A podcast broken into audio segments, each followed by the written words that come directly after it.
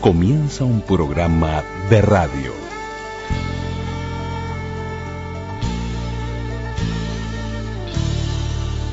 Un programa de radio. Un programa de radio. Radioactividades.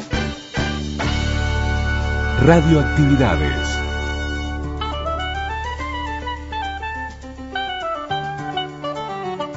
La palabra. La palabra. Celebramos la palabra.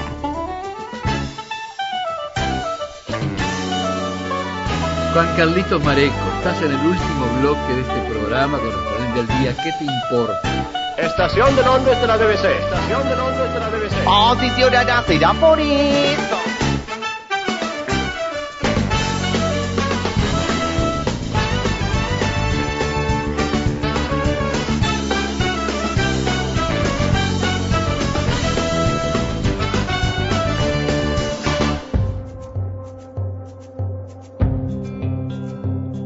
Comenzamos el programa de sábado con La Marmita, con Emiliano Branciari, al pie del cerro. Corriendo siempre atrás de lo que se le escapa. Al pie del cerro ve que todo baja, todo baja y nada va a cambiar.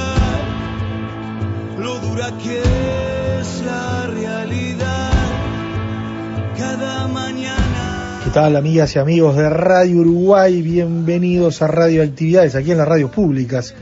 1050, onda media, también la frecuencia modulada, 94.7, los 1290 kilohercios, también de Montevideo, la red de frecuencia modulada del interior, todas las radios públicas. En los mediodías de los sábados y los domingos, aquí está Radioactividades. Luis Ignacio Moreira Lula, Daniela Ayala, quienes hacemos este programa. Y en este sábado 20 de marzo, los invitamos a compartir dos contenidos diferentes, pero que hacen a la temática de Radioactividades y esa mixtura tan especial que nos caracteriza. En algún momento siempre decíamos, no sé si por lo bueno, pero sí por lo extraño. Ya no es tan extraño, hace mucho tiempo que estábamos, y en esto de las redes también amplificados. Va a estar el proyecto de radio, el Liceo 56, con Pablo Cerboni y Francisco Cabrera. Una nota preciosa, por allí está Pablito Cerboni, al cual le enviamos un gran abrazo. Supo estar bien cerca de Radioactividades un buen periodo de tiempo, sigue estando cerca, ¿no? Y estará la radio con botas, tanto hoy como mañana. ¿En qué año, no? 1950 presente, mañana con la chapa de nuestro 1950. Pero bueno, eso es en domingo, hoy es en sábado. Les reiteramos nuestros medios, nuestras vías de comunicación, que en definitiva y sobre todo son las redes sociales, nuestro Facebook Radioactividades, también estamos en Twitter, así que está todo listo, todo pronto para comenzar un programa más de Radioactividades.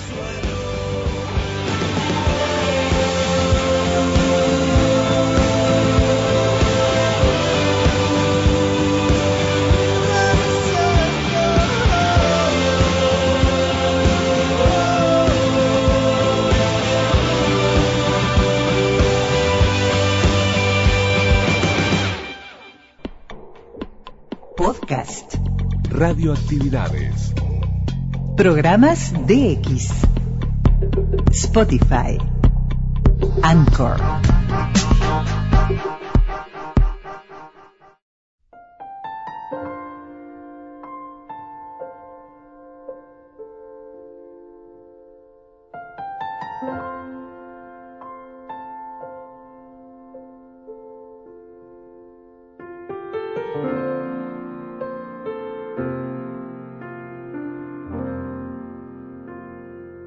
Bueno, y estamos en Radioactividades para compartir una crónica de, bueno, acá hablamos de radio, ¿no? Pero de una radio bastante particular. Se ha hecho costumbre, ¿no? Esto en el Uruguay, por lo menos, de tener radios en entidades educativas, ¿no? Ya sea en escuelas o en radio o en liceos, pero acá y en UTU también. Pero estamos en contacto con Francisco Cabrera y con alguien que deben conocer de acá, Pablito Cerboni, que nos van a hablar de una radio en el Liceo 56. Por ahora es la radio del 56. Por ahora no tiene nombre. Sí, no, ¿cómo no, o ese es el nombre? Bueno, sí, es el nombre. Radio del Liceo 56. Ponele, no puede sé. Ser Radio 56. Bueno, no hay. Bienvenidos a Radio Actividades y bueno, nos van a contar de esta historia y de esto que seguramente hay muchos gurises que se enganchan por primera vez con la radio. Se han enganchado muchísimo. Lo primero que hicimos fue preguntar si escuchaban radio. ¿Cómo surgió? Vamos a empezar por el principio. Nosotros con Francisco, que está del otro lado de la línea y puede acotar e interrumpirme, tenemos las horas de coro del Liceo 56. Yo por primer año y Francisco hace... ¿Cuánto, Francisco? 6-7 años. No, tercer año que tengo el coro, tercer año, que estoy en el liceo hace unos cuantos. Pero como profe de música, bastantes años sí, más. como 8-9 años ya, sí. Y bueno, resulta que por la pandemia no podíamos tener la actividad de coro. Entonces, creo que alguno de los padres o la directora se le ocurrió, sabiendo que yo trabajaba en radio, que hiciéramos un taller de radio. Y la verdad que superó nuestras expectativas, porque vinieron muchos más que los que habían ido al único ensayo de coro que habíamos tenido. Y bueno, como te dije, lo primero que hicimos fue preguntar si habían escuchado radio o si escuchaban radio. Y para nuestra sorpresa y lamentablemente son muy pocos los chiquilines que escuchan radio tradicional, que era lo que queríamos hacer desde un principio, ¿no? Radio tradicional, lo que queríamos era que se sentaran a escuchar radio, a esperar que llegara su momento, si querían escucharse iban a tener que escuchar a los compañeros, bueno, y esperar que saliera lo que ellos grabaron.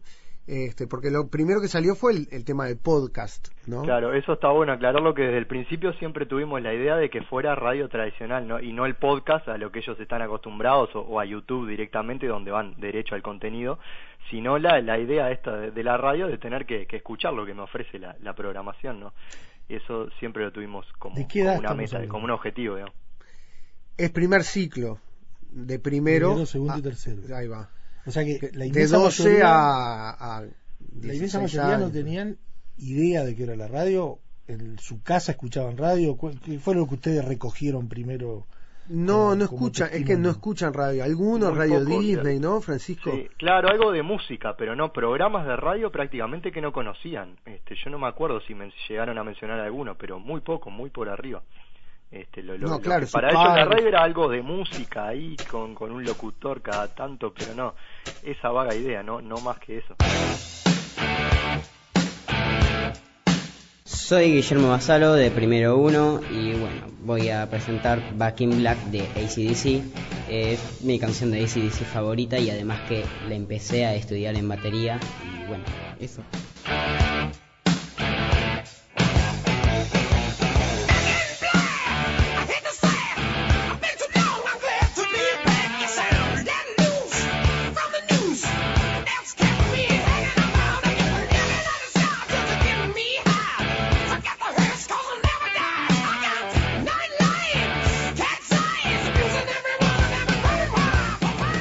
Tuvimos que explicarle más o menos qué era la radio, ¿no? Sí. Raro, ¿no? Aunque parezca sonó raro. Bueno, los dos. Sí, claro. Hay un abismo generacional, ¿no? Sí. Y de ese taller, ¿no? Pasaron de un taller en donde era de radio el taller, pero de música. ¿Cómo hicieron el enganche?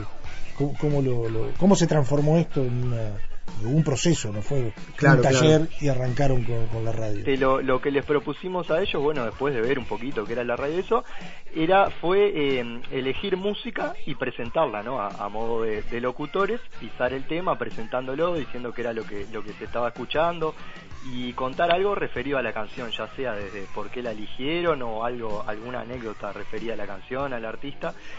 Por ahí comenzamos, esa fue como la primera propuesta y fue la verdad que un éxito, o sea, quedaron encantados. Hubo un montón de canciones, estuvo horas y horas Pablo editando ahí las locuciones de ellos y a partir de eso como que dijimos, bueno, esto da para seguirlo, a ver qué más, por dónde más se puede seguir. Sí, y ahí apareció la primer grata sorpresa que fue el tipo de música que plantearon, porque pensamos, eso es otro prejuicio, ¿no? Que pensamos que iba a ser mucho reggaetón y cumbia, todas las variantes, cumbia cheta, ¿no? y realmente creo que de cumbia se puso un tema solo, mucho tema de los 80, varios temas de Queen, de AC/DC, de Aja, del grupo Aja. La verdad que fue un descubrimiento maravilloso. Y bueno, y de ahí empezaron a surgir de ellos mismos y alguna propuesta nuestra, otros espacios.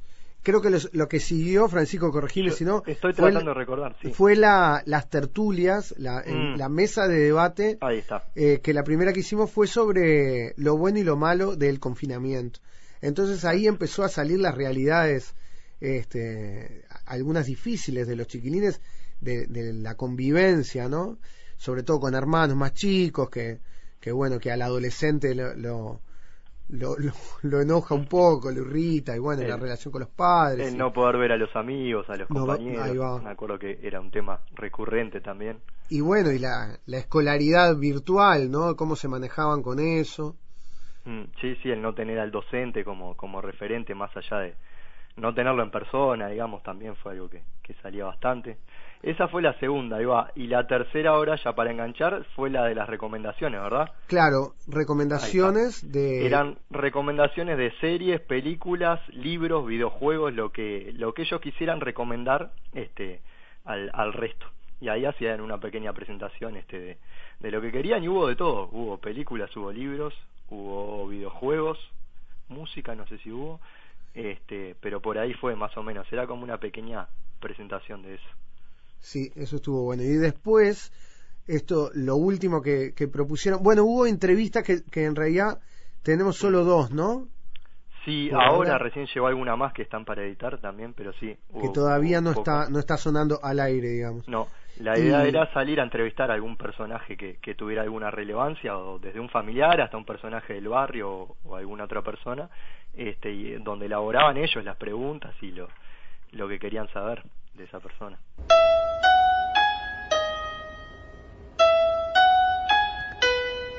Música en la radio del Liceo 56. Y bueno, y lo último, que creo que va a ser la vedette de la radio, que se le ocurrió a ellos.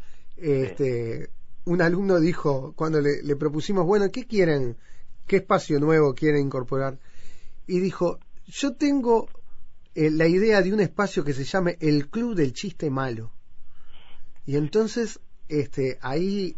Fue una jornada particularmente hilarante, porque se pusieron a contar chistes malos, y entonces en la edición, con risas forzadas y falsas, te terminás riendo. Quedó muy bueno. Es buenísimo, el Club del Chiste Malo es buenísimo. En la radio del Liceo 56 te presentamos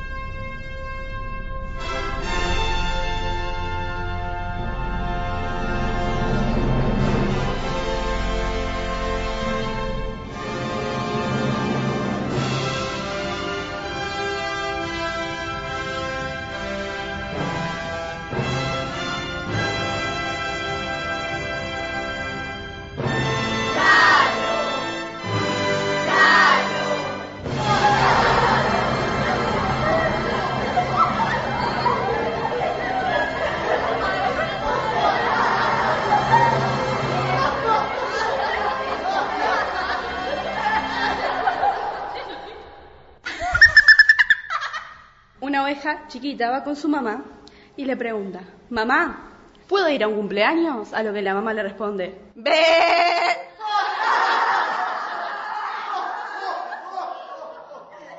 El club del chiste malo. ¿Sabes cómo se queda un mago después de comer? Más gordito.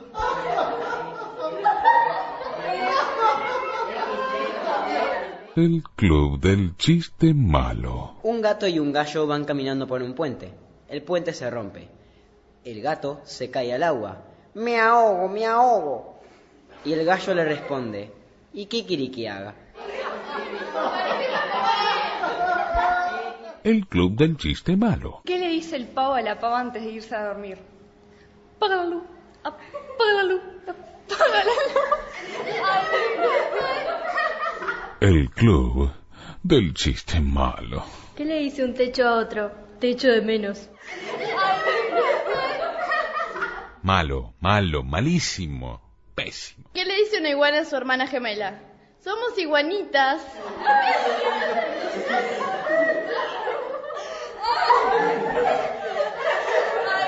El club del chiste malo.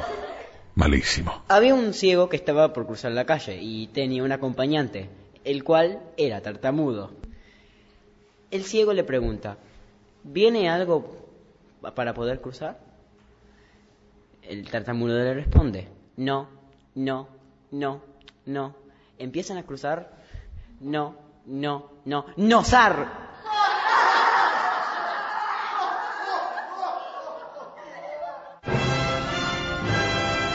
El club del chiste malo.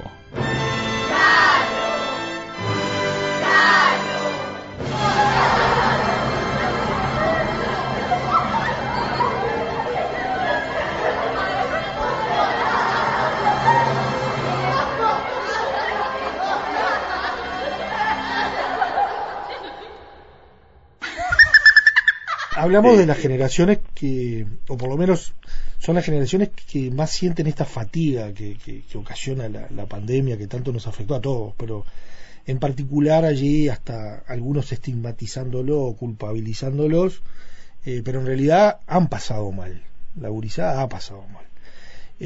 ¿Cómo se las ingeniaron ustedes como docentes para llevar este año tan especial, no? Bueno, ahí Francisco le doy la derecha porque yo tengo muy pocas horas en secundaria. Y no ha sido fácil, o sea, una experiencia totalmente nueva, primero que nada, estamos como ellos ahí, buscando a ver cuál es el camino, el mejor camino. No, ha sido muy raro, o sea, las pocas horas de clase, primero se sostuvo en este liceo que estamos hablando particularmente, la virtualidad se pudo sostener bastante bien, la verdad es que es una población que tiene dentro de todo buenos niveles de conectividad, y en gran mayoría se pudo sostener un trabajo virtual, con la mayoría, obviamente que no con el 100%. Y bueno, y ahora desde la vuelta a clases también es muy difícil porque van una semana sí, una no, una semana va medio grupo, la otra semana otra, entonces se hacen como muy, muy escasos los horarios de clase, digamos, los momentos de clase en el aula realmente, y bueno, se ha sostenido como se ha podido, con muchas actividades para hacer domiciliarias y después presentar en clase, con alguna cosa virtual, pero realmente es algo nuevo para todos, obvio, y ahí estamos, buscando la vuelta, la verdad. Yo como docente me quedo me faltó tiempo, de trabajo, tuve que resumir muchísimo el programa del curso, digamos, y bueno, traté de dejarlo más relevante, lo que me pareció más pertinente, pero es difícil. Mesa de opinión. Bueno, estamos en la mesa de debate con Luana, Ariana, Adriana, Ainara, y vamos a charlar un poquito sobre lo bueno y lo malo, porque siempre tiene que haber algo bueno, ¿no?, dentro de un periodo de crisis tan complicada como la que estamos viviendo. Para mí lo bueno es que valorás mucho más las cosas, así sea una salida con amigos o salir de tu casa. Muy bien, lo simple de la vida, que de repente cuando se corta un suceso extraordinario nos damos cuenta el valor de esas cosas, ¿no? Y también lo malo es que pasás mucho tiempo dentro y a veces te sentís como encerrado, y cuando tenés hermanos más chicos, a veces es que los hermanos más chicos precisan salir para no ponerse nerviosos y alborotar todo. Ahí va, vos contabas que sí. Tu dinámica familiar de hermanos sí. Más chicos estaban como efervescentes. Sí, sí. Al principio fue que salían todo el tiempo al fondo y después se fue tranquilizando la cosa. ¿Sintieron miedo en algún momento? No. No, no. Más que nada quería salir. Claro. ¿Y no salían nada? ¿En ningún momento salieron? Al principio nos quedamos como en casa por el hecho de que estaba como empezando todo y después ya salíamos más, pero claramente con el protocolo, pero salíamos mucho más. ¿Se aburrieron? Sí. Mucho. Sí. Mucho, un montón. ¿Qué hacían para matar el tiempo? De todo. Sí. Es como que experimentás muchas cosas que antes capaz no tenías pensado hacer. ¿Aprendieron algo de...? Sí. Sí. ¿Por algún tutorial de YouTube o algo por lo menos? Sí, algunas cosas. ¿Qué cosa, por ejemplo? Yo más que nada me dediqué al baile. ¿Al baile? Sí. Buenísimo. En mi casa, que tenemos pilas de mesa, íbamos y cuando teníamos tiempo no había tanto. ¿Y la radio qué rol jugó en ese aspecto? En el aspecto... pedagógico y bueno, y en la vinculación del uno con el otro, ¿no? Aumentando la virtualidad. Exacto. Porque uno habla de las plataformas y demás, pero ahí surgió otra plataforma interesante, ¿no? O por lo menos un formato distinto de la plataforma. Sí, yo creo que la radio en ese sentido, si bien hay que aclarar, esto está bueno que no lo dijimos, que era una instancia como es extracurricular, ¿no? Como es el coro, es una instancia de la que participan los que quieren voluntariamente. Pero la radio en ese sentido, lo que yo creo, por lo menos, y creo que fue lo que buscamos con Pablo, es darle voz, de alguna manera a los gurises, darle voz, y los espacios para plantear lo que ellos quieren, ¿no? Lo que a ellos les parece. Una voz que se las da el coro en otro año normal, llamémosle, esa voz es la que les da el coro. Bueno, no se puede cantar, vamos a ver de qué forma podemos decir cosas, y creo que por ese lado es donde funciona la radio, donde integra, y por eso es que funcionó, por eso es que se engancharon, yo creo. No sé, sí, es un espacio de integración como el coro, porque exacto, van los gurises de todo el liceo, entonces conviven los de primero con los de tercero, eso está bueno. Y bueno, y recién comenzamos el jueves pasado fue el lanzamiento, y ya van surgiendo ideas que escapan a nosotros, porque ya nos enteramos que la profesora de literatura está haciendo un radioteatro. No sé cuán avanzado está el proceso. Entonces hay ideas de crecimiento de una radio que ya está sonando por streaming. Recomendaciones. De momento nos conocéis y quiero que siga siendo así. No quiero nada de nombres, ni preguntas personales, ni por supuesto relaciones personales. Profesor. Señorita Tokio. ¿Qué vamos a robar?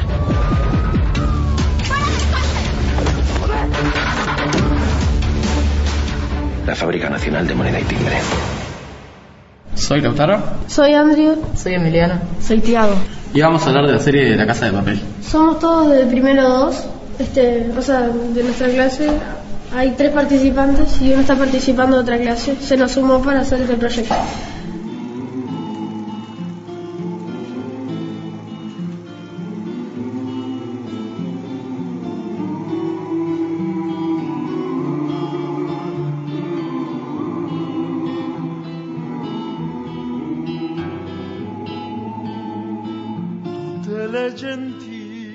Vamos a contar el origen de la canción de Bella Ciao.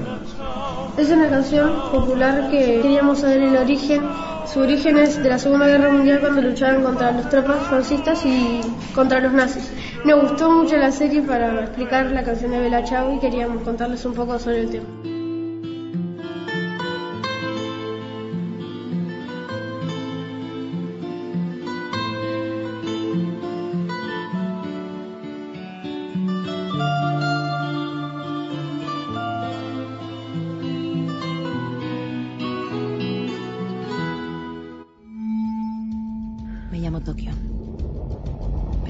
Esta historia no me llamaba así. Ahora vamos a decir que los personajes tienen nombres de ciudades y vamos a explicar por qué. Los nombres que tienen cada uno son todos de ciudades y los utilizan para escapar de la policía por sus antecedentes. ¿Cómo hacemos para escucharla, si queremos escucharla? Está sonando en una página que se llama Listen to My Radio, pero el 2 es un 2. Es Listen 2 My MY Radio. Si ustedes googlean eso, Listen to My Radio, Liceo 56, les va a aparecer ahí el streaming. Le dan play y está sonando. Y pueden escuchar todo lo que nos dijeron. Sí, sí, sí. Que se puede escuchar. Sí, sí, sí, sí, sí. Música. Por ahora tendremos 3 horas. Y hay unas 3 horas de programación aproximadamente. 3 horas y pico de programación que están, digamos, sí, que están en loop, o sea, terminan esas 3 horas y vuelve a comenzar y termina y vuelve a comenzar así eternamente. Y tenemos idea de ponerlo también on demand, como se dice ahora, como podcast, sí, digamos, en un SoundCloud. Subir algunas pequeñas bloques. O sea, están en el arranque. Ahora se apropió la comunidad educativa. Sí, sí, sin duda. Los padres. Bueno, Francisco lo puede decir mejor que yo. La comunidad educativa y los padres ahí son muy presentes, muy activos y estuvieron siempre a las órdenes y siempre dando para adelante, que eso es fundamental. Sí, sí, sin duda. Y no, y también que hablábamos de esto de que este año nos faltó tiempo. Si este proyecto hubiéramos tenido las horas normales, digamos, estoy seguro que hubiera podido crecer un poco más todavía, porque hubiera recibido aportes de otros profes, de otros grupos que no dieron los tiempos realmente. Nosotros volvimos a la presencialidad recién por allá por julio, si no me equivoco, ¿verdad? Y esto comenzó un poquito después, como que tuvimos poco tiempo. Esto planteado más a largo plazo creo que puede llegar a crecer más todavía. Me llamo María Pía, soy del grupo Primero 4 y voy a presentar la canción Take On Me de a-ha, que la canción Take On Me fue hecha en 1974. Se trata del concepto de llévame, pero no solo de llevar a una persona físicamente, sino de los recuerdos o en la mente.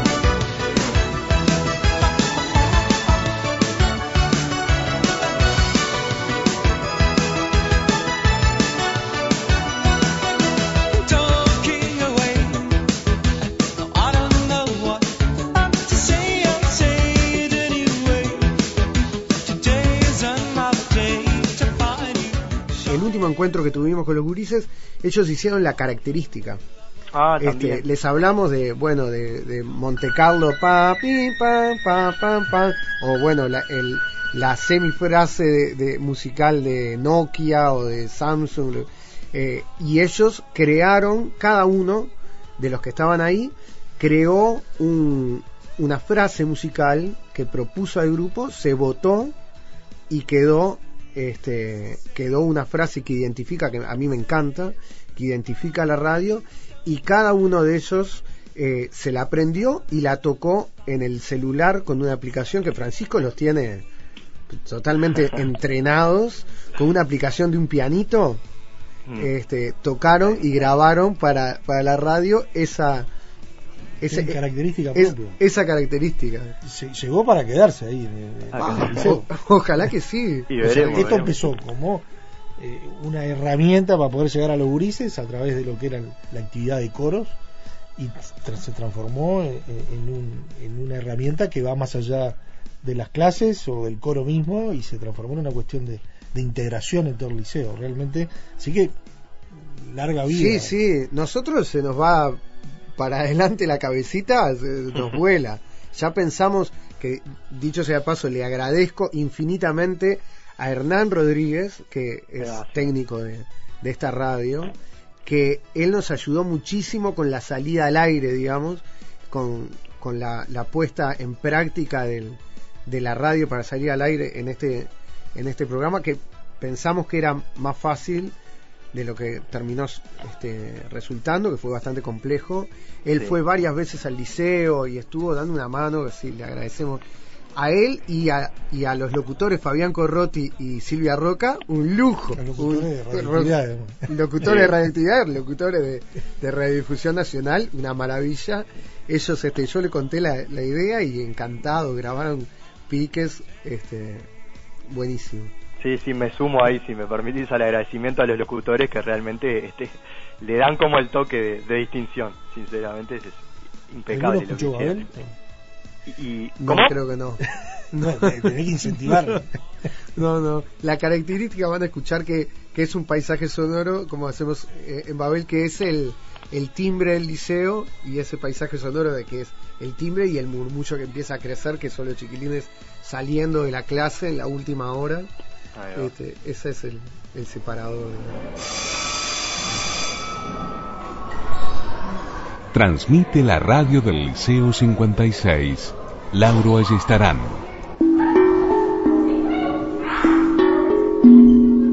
La verdad que lo felicitamos y bueno, larga vida a la del 56, no sé cómo llamarle, pero en realidad capaz que otro de los desafíos o de los deberes que tiene es ponerle nombre, ¿no? Bueno, sí. Les dijimos que pensaran. Y bueno, y aprovecho para contar que el Liceo 11, el Cerro, también con otro compañero y amigo, profe de música, también trabajador de RNU, Rodrigo Camarero, está haciendo la radio del Liceo 11. Así que se puede formar una comunidad de radios, sembrando radio en la educación. Porque el antecedente era la radio o un espacio de taller de radio en el Liceo 22 de La Teja, que lo que producían los chiquilines se pasaba en el Puente FM. Yo trabajé años en el Liceo 22 y conocía solamente esa experiencia. Después no sé si habrá. En el interior hay, por ejemplo, en Florida, en Casupá, pero a veces más vinculada a la radio que al liceo, en donde hay un informativo escolar, donde van a la radio del lugar, a la radio comunitaria o a la radio establecida allí, y hay un juego de interacción, la radio metida en la comunidad, que eso facilita mucho. Yo calculo que también hay alguna otra experiencia en barrios de Montevideo. Sí, pero seguramente pero está bueno, la verdad, que esto pase, y uno que adora la radio y ama la radio, que los gurises reconozcan esa cuestión de magia que tiene la palabra hablada sin ver al que habla, ¿no? Entonces esa cuestión mágica que la radio tiene, más allá del formato que sea. Sí. Uh-huh. Sin duda, sí. Bueno, muchas gracias, Francisco, y muchas gracias, Pablito. Gracias. Por gracias ser parte de Radioactividades de hoy, y una experiencia preciosa entonces para poder hacer conocer y saber más.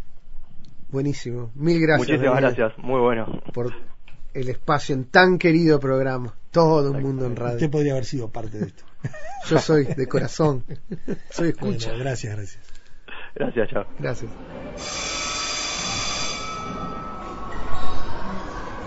Transmite la radio del Liceo 56 y Lauro Ayestarán.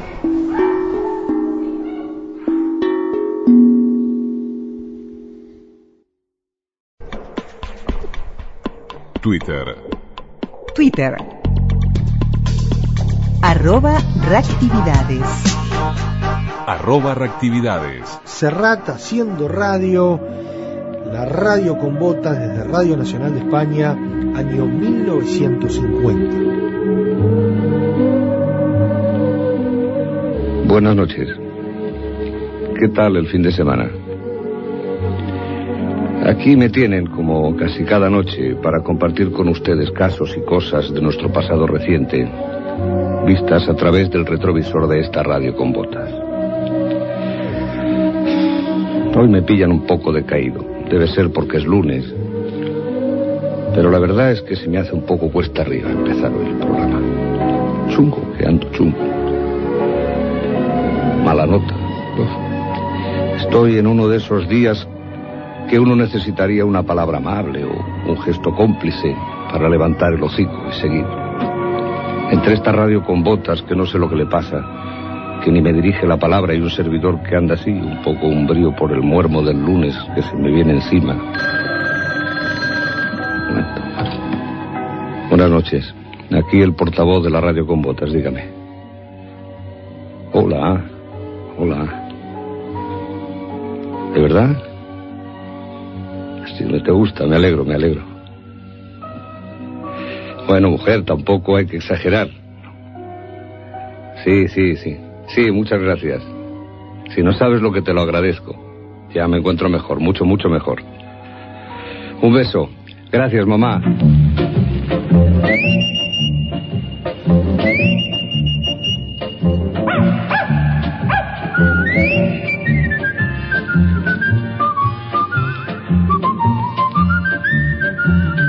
Radio Nacional de España y Taller 83 presentan La Radio con Botas, una serie radiofónica original de Joan Manuel Serrat.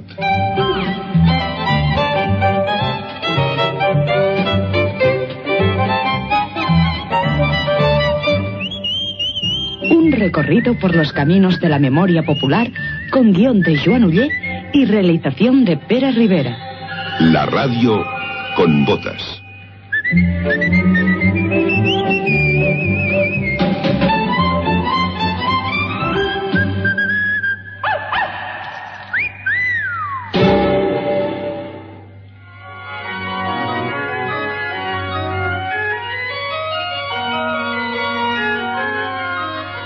Alegría en el hogar del jefe del Estado. La señorita Carmen Franco Polo contrae matrimonio con don Cristóbal Martínez Bordiú, marqués de Villaverde. La ceremonia tiene lugar en la capilla del Palacio del Pardo, siendo sus padrinos el generalísimo Franco y la condesa de Argillo. Los recién casados parten para Lisboa, primera etapa de su viaje de bodas.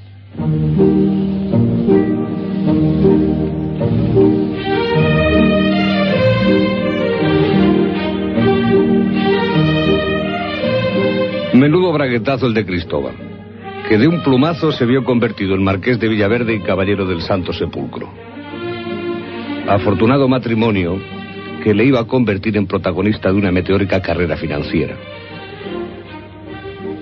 Manuel Sabater, hermano del anarquista Kiko Sabater, no pudo asistir a la ceremonia porque pocas semanas antes había sido ejecutado en el garrote.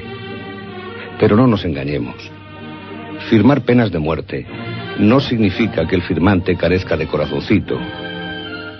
Y muy posiblemente el caudillo, viendo a su retoño avanzar hacia el altar, no pudiera contener sus lágrimas como todo buen padre que se precie. Ayer tarde yo cantaba, ay,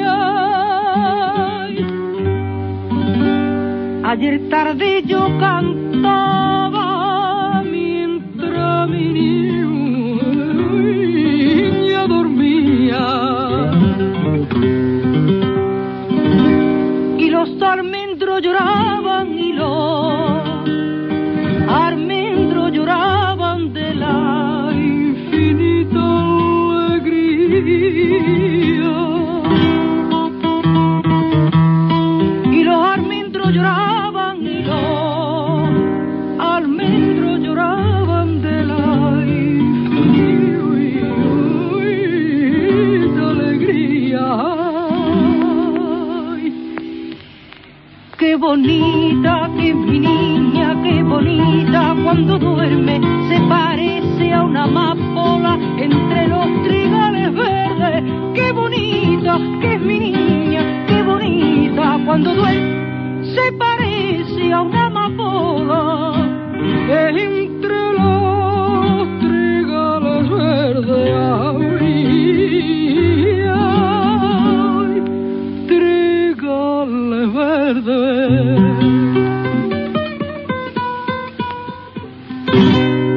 Jugaban al escondite, ay, jugaban al escondite y el socorro limonero. Los almendros se asomaban y a su ventana y miraban por ver dormir un lucero. Los almendros se asomaban de azul, ventana y miraban por ver dormir un lucero. Qué bonito. se parece a una amapola entre los trigales verdes. Qué bonita que es mi niña, qué bonita cuando duele, se parece a una amapola entre los trigales verdes.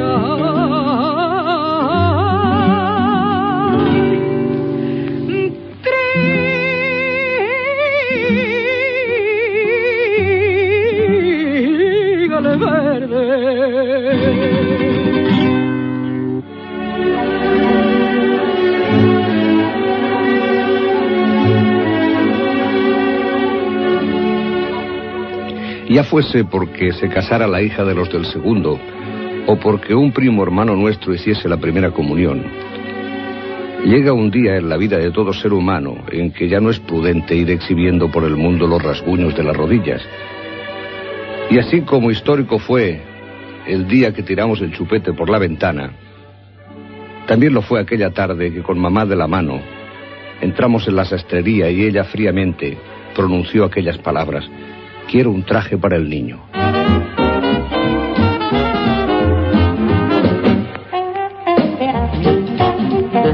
Lo del traje era algo así como el cambio de piel de las serpientes mansas. Un día cualquiera, antes de Semana Santa y siempre a principios de mes, las madres cogían a sus hijos de la mano y les llevaban a su periódico contacto con la ropa. Las sastrerías de entonces olían a apresto y a cerrado. Para nosotros, los niños, eran tiendas sin escaparates donde poder decidir el modelo de americana, simplemente porque ya todo parecía decidido entre el amable vendedor y la economía familiar. Se trataba sobre todo de que fuera un traje de entretiempo, esos trajes con truco que a la larga nos hacían pasar un enorme calor en verano y un frío penetrante en invierno. Los vendedores de ropa para niños eran unos señores cuya única habilidad extratextil consistía en pasar su mano por nuestra cabeza unas 100 veces a la hora. Luego, ante el espejo, nos veíamos tiesos y desconocidos como en una foto de cementerio.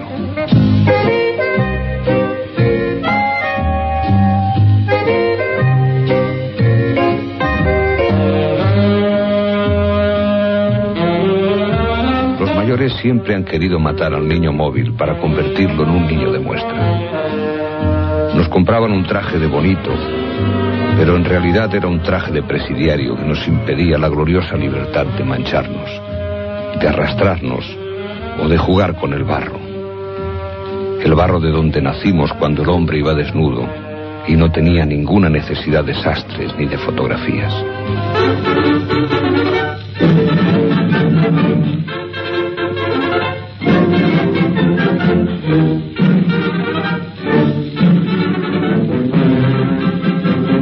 Durante unos días olíamos a lavanda y a la niña, y el traje nuevo acababa pudiendo con nuestros músculos y empujando al adulto que todos llevamos dentro. Solo con aquellos planchadísimos trajes que estrenábamos el domingo de Ramos nos atrevíamos a dar las primeras caladas a los cigarrillos furtivos, y las niñas, llenas de lazos y de tules, parecían más bombones que nunca, y siempre cuando nos veían con nuestros trajes de lord, recién salidos de la tintorería, ellas se arremolinaban como una nube rosa y decían: ¡qué guapo! Y se reían de nuestra insuperable vergüenza. La verdad es que nunca las creíamos, pero cuando pasábamos junto a las niñas, siempre se oía el chasquido de las costuras del traje nuevo cuando nos hinchábamos como el buche de los palomos en celo. Creíamos ser niños de carne y hueso, con un nombre propio y único que nos servía para movernos por nuestro pequeño mundo de entonces. Pero esa periódica visita al sastre nos intranquilizaba. Se producía allí, en aquel palacio de pantalones largos y chaquetas vacías, una extraña invasión de números y cifras que invadían nuestra personalidad apenas apuntada y nos hacía sentir insólitas sensaciones de robot. descubríamos que nuestros pies no eran pies, sino un simple 31. Que nuestro cuerpo camisero se acercaba peligrosamente al 36 y que las perneras y la cintura crecían imparables hasta el 34. Nunca nos resignamos a entender nuestro cuerpo como un mecano industrial. Pero ahí estaba la talla del sastre para decir si íbamos por el buen camino del crecimiento, con mucha mayor autoridad que lo podía decir el médico o la abuela.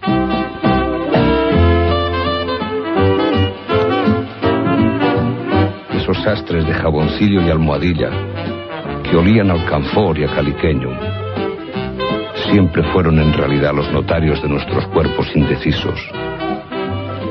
Pero también fueron los hábiles constructores del más bello muñeco que nuestras madres soñaron tener algún día. Sombrero en mano entró en España, que al verla se descubrió un hombre que de tierra extraña a nuestra España llegó.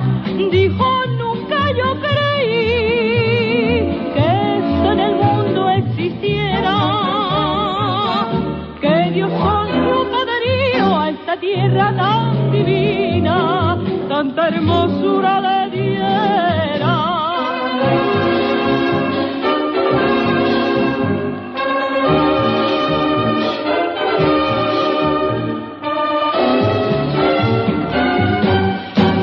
No hay más que una España, no hay más que una, ya lo puede usted decir. Y el que quiera convencerse, ay, que se venga aquí a vivir.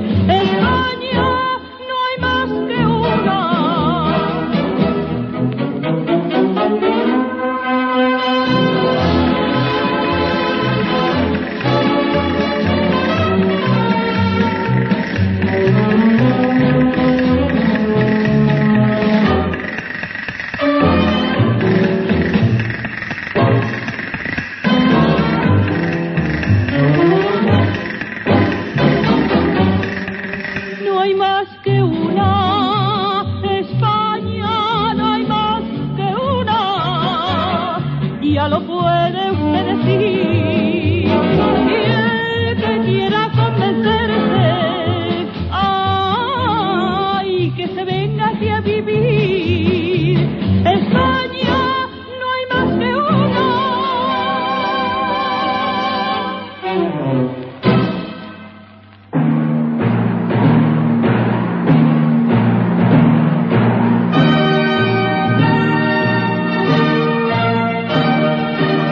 La historia de España podría resumirse en unas pocas frases lapidarias.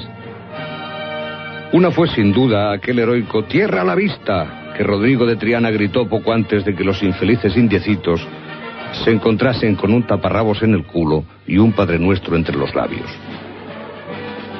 Luego, después de algunos siglos de silencio, Millán Astray soltó su tenebroso "viva la muerte", y otra penosa frase de un conciudadano nuestro fue aquella de "que inventen ellos". Pues bien, también Franco aportó su granito de arena a la fraseología nacional. Verbigracia: si no podemos vivir mirando hacia afuera, viviremos mirando hacia adentro.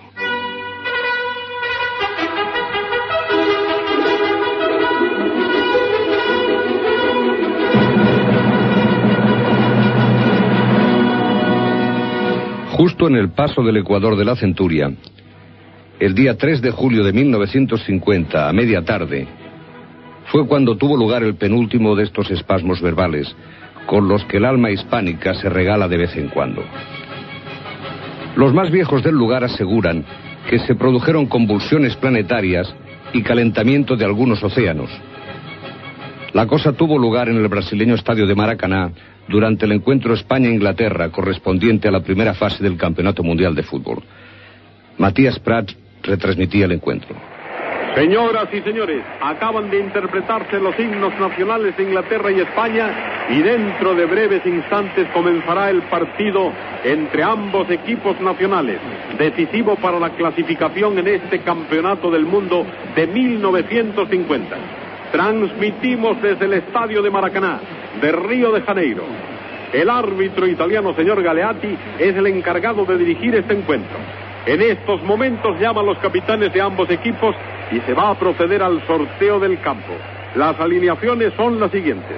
Por Inglaterra, portero Williams. Defensas, Ramsey, Wright y Hughes. Medios, Eckerly, Dickinson. Y delanteros, Matthews, Mortensen, Milbon, Bailey y Fini. Selección española. En la portería, Ramallets. En la defensa, Gabriel Alonso, Parra y Gonzalvo II. En la media, Gonzalvo III y Puchales. Y en la delantera, Basora, Igoa, Parra, Panizo y Gainza. Ha elegido campo Inglaterra y...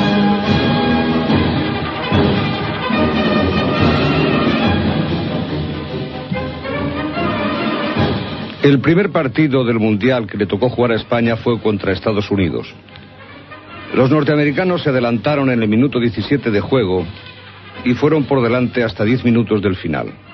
Y entonces apareció la hoy extinguida furia española y remontamos el partido con 3 goles, uno de Igoa, otro de Basora y otro de Zarra.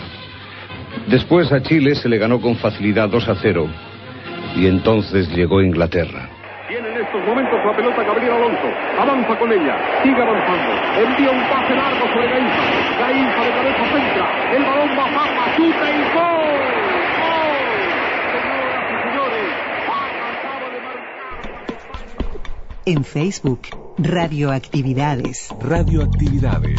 Contenidos, adelantos y noticias. Facebook, Radioactividades.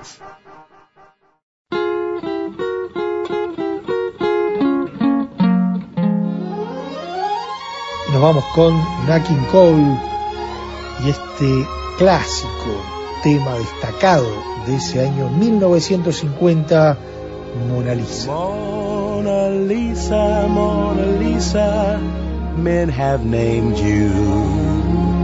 You're so like the lady with a mystic smile. Is it only 'cause you're lonely they have blamed you for that Mona Lisa strangeness in your smile? Do you smile to tempt a lover, Mona Lisa? Or is this your way to hide a broken heart?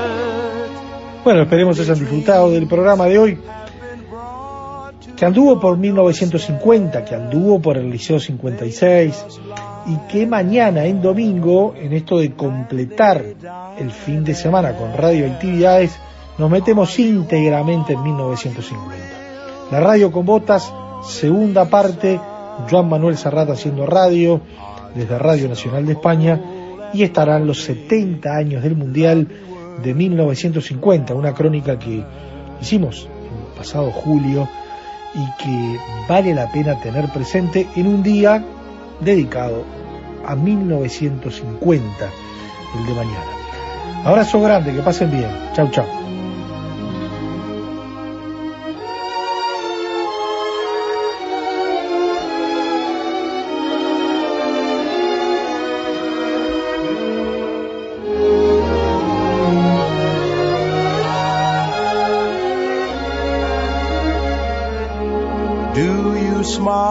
To tempt a lover, Mona Lisa, or is this your way to hide a broken heart?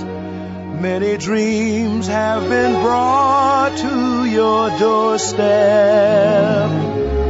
They just lie there and they die there. Are you warm? Are you real, Mona Lisa? Or just a cold and lonely, lovely work of art? Conducción, Daniela Ayala. Locución institucional, Silvia Roca y Fabián Corrotti. Producción y edición de sonido, Luis Ignacio Moreira.